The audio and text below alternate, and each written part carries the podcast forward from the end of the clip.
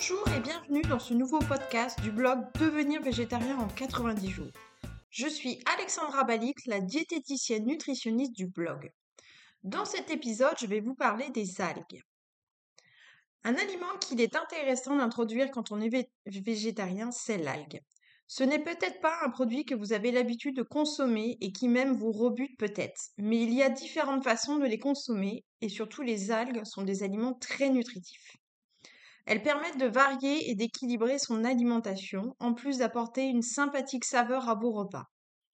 Vous avez du mal à arrêter le poisson, pourquoi ne pas passer aux algues pour retrouver les saveurs de la mer? Vous verrez au travers de ce podcast qu'il en existe de nombreuses sortes. Il contient également quelques conseils, astuces et recettes pour bien débuter avec les algues ou pour varier vos préparations si vous avez déjà l'habitude d'en consommer. Bonne écoute Tout d'abord, d'où proviennent les algues? Les algues, que l'on appelle également légumes de la mer, peuvent provenir d'eau salée ou d'eau douce. Ce sont des plantes aquatiques. Elles sont beaucoup consommées dans les pays comme le Japon, avec notamment les sushis et en Chine. Leur consommation ne cesse d'augmenter en France et en Europe.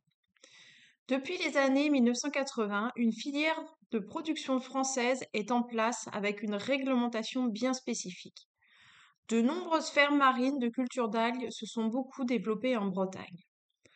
Voyons maintenant les différentes sortes d'algues. Il en existe des brunes, vertes et rouges. Grâce à ces centaines de variétés, il y en a presque pour tous les goûts. Leur couleur et donc leur pigment dépendent de la profondeur à laquelle on les trouve. Les brunes se trouvent en profondeur, les rouges un peu moins profondes et les vertes sont plutôt en surface. En France, à ce jour, 24 algues sont autorisées. Voici les noms communs que vous pourrez retrouver. Derrière un nom peut se cacher plusieurs types d'algues.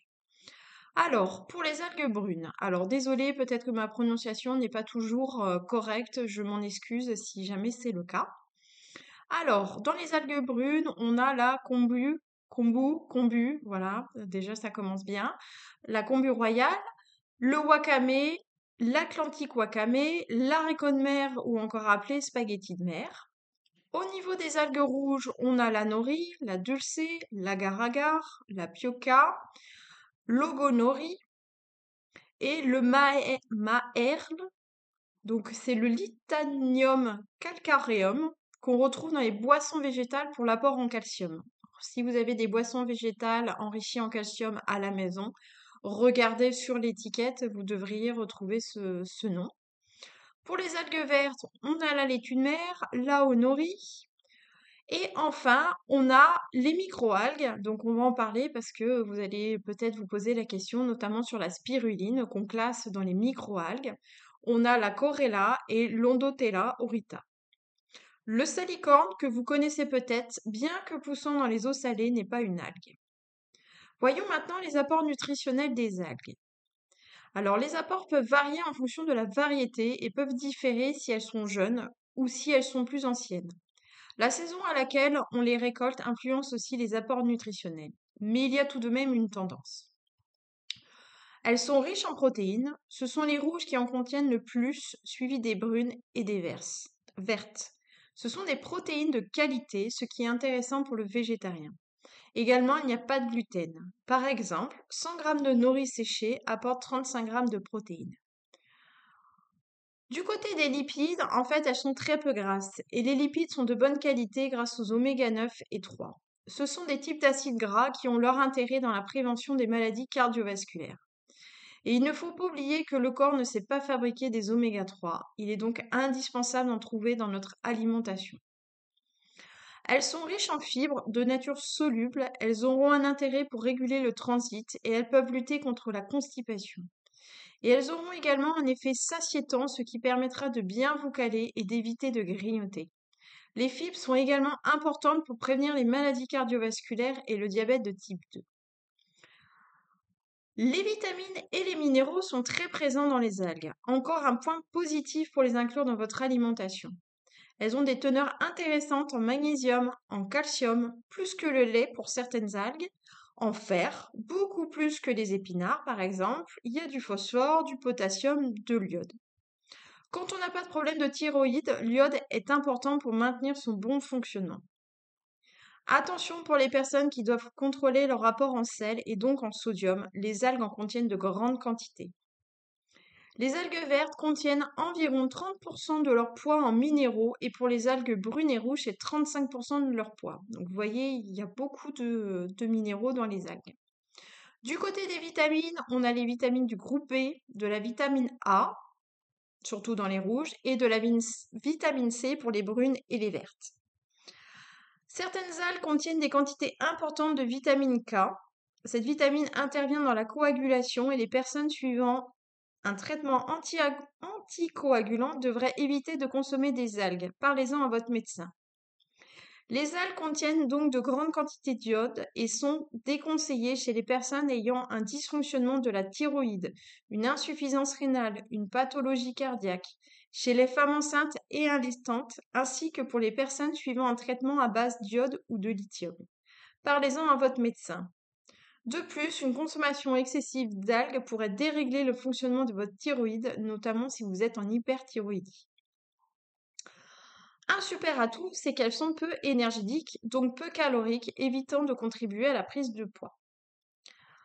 Au-delà d'apporter tous les nutriments que nous venons de voir, les algues contiennent des caroténoïdes et des polyphénols. Ce sont des molécules antioxydantes. Ces molécules sont donc des alliés pour nous protéger des radicaux libres, du vieillissement. Elles permettent de prévenir de nombreuses maladies et notamment le, le cancer. Alors, comment les consommer?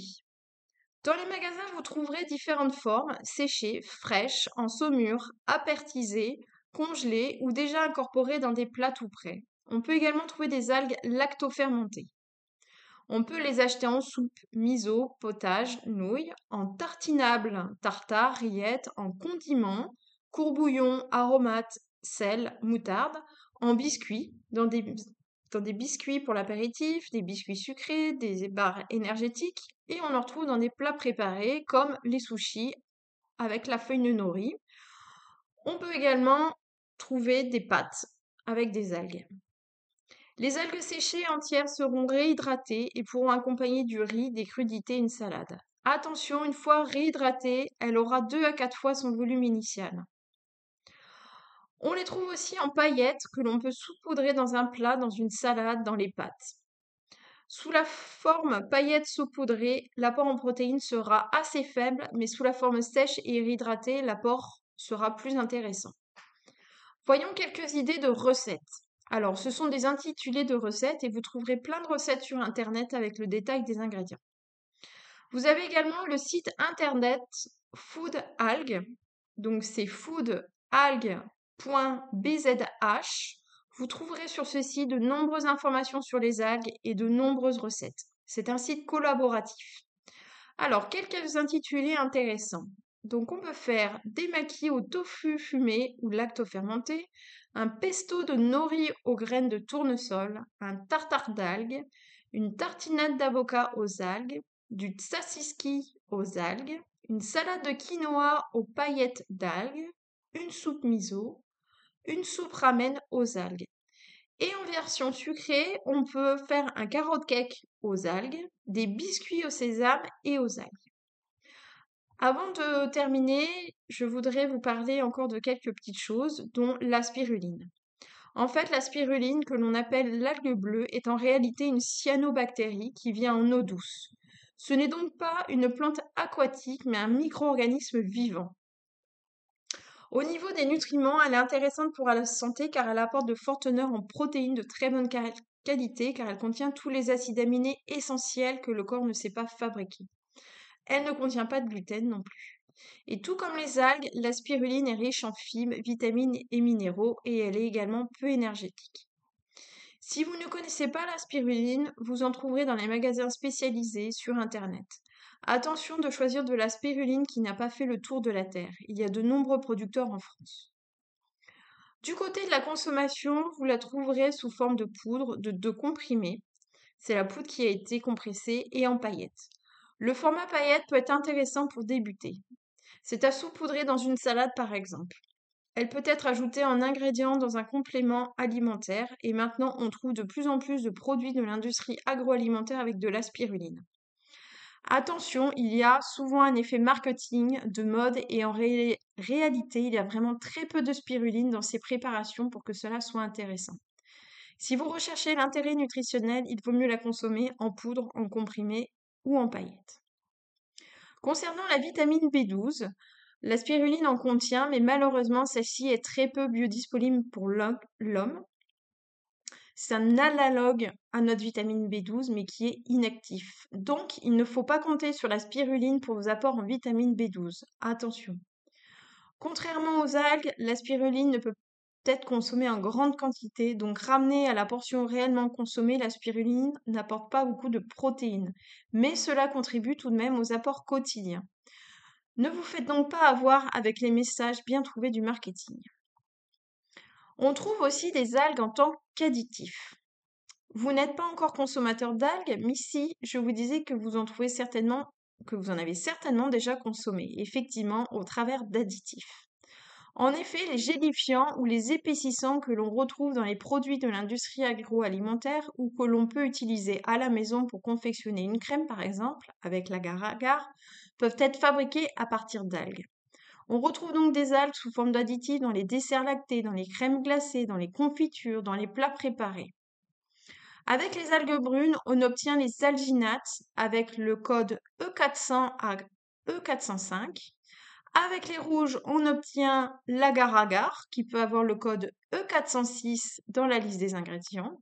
On a aussi les caragéanes, avec le 407. Les boissons végétales, comme j'en parlais tout à l'heure, sont très souvent enrichies en calcium et c'est grâce à la litotale et à sa forte teneur en calcium. Alors, pour finir, qu'en est-il des métaux lourds dans les algues? Alors, il existe une réglementation très, stricte quant à la quantité de métaux lourds que l'on peut retrouver dans les algues. Il est donc important d'être vigilant sur leur lieu de provenance quand on en achète, notamment si c'est sur Internet. Et vous, consommez-vous des algues? Comment est-ce que vous les préparez? Faites-nous part de vos remarques, questions, suggestions, doutes en commentaire et nous vous ferons un plaisir d'y répondre et de vous aider. À bientôt pour un nouveau podcast.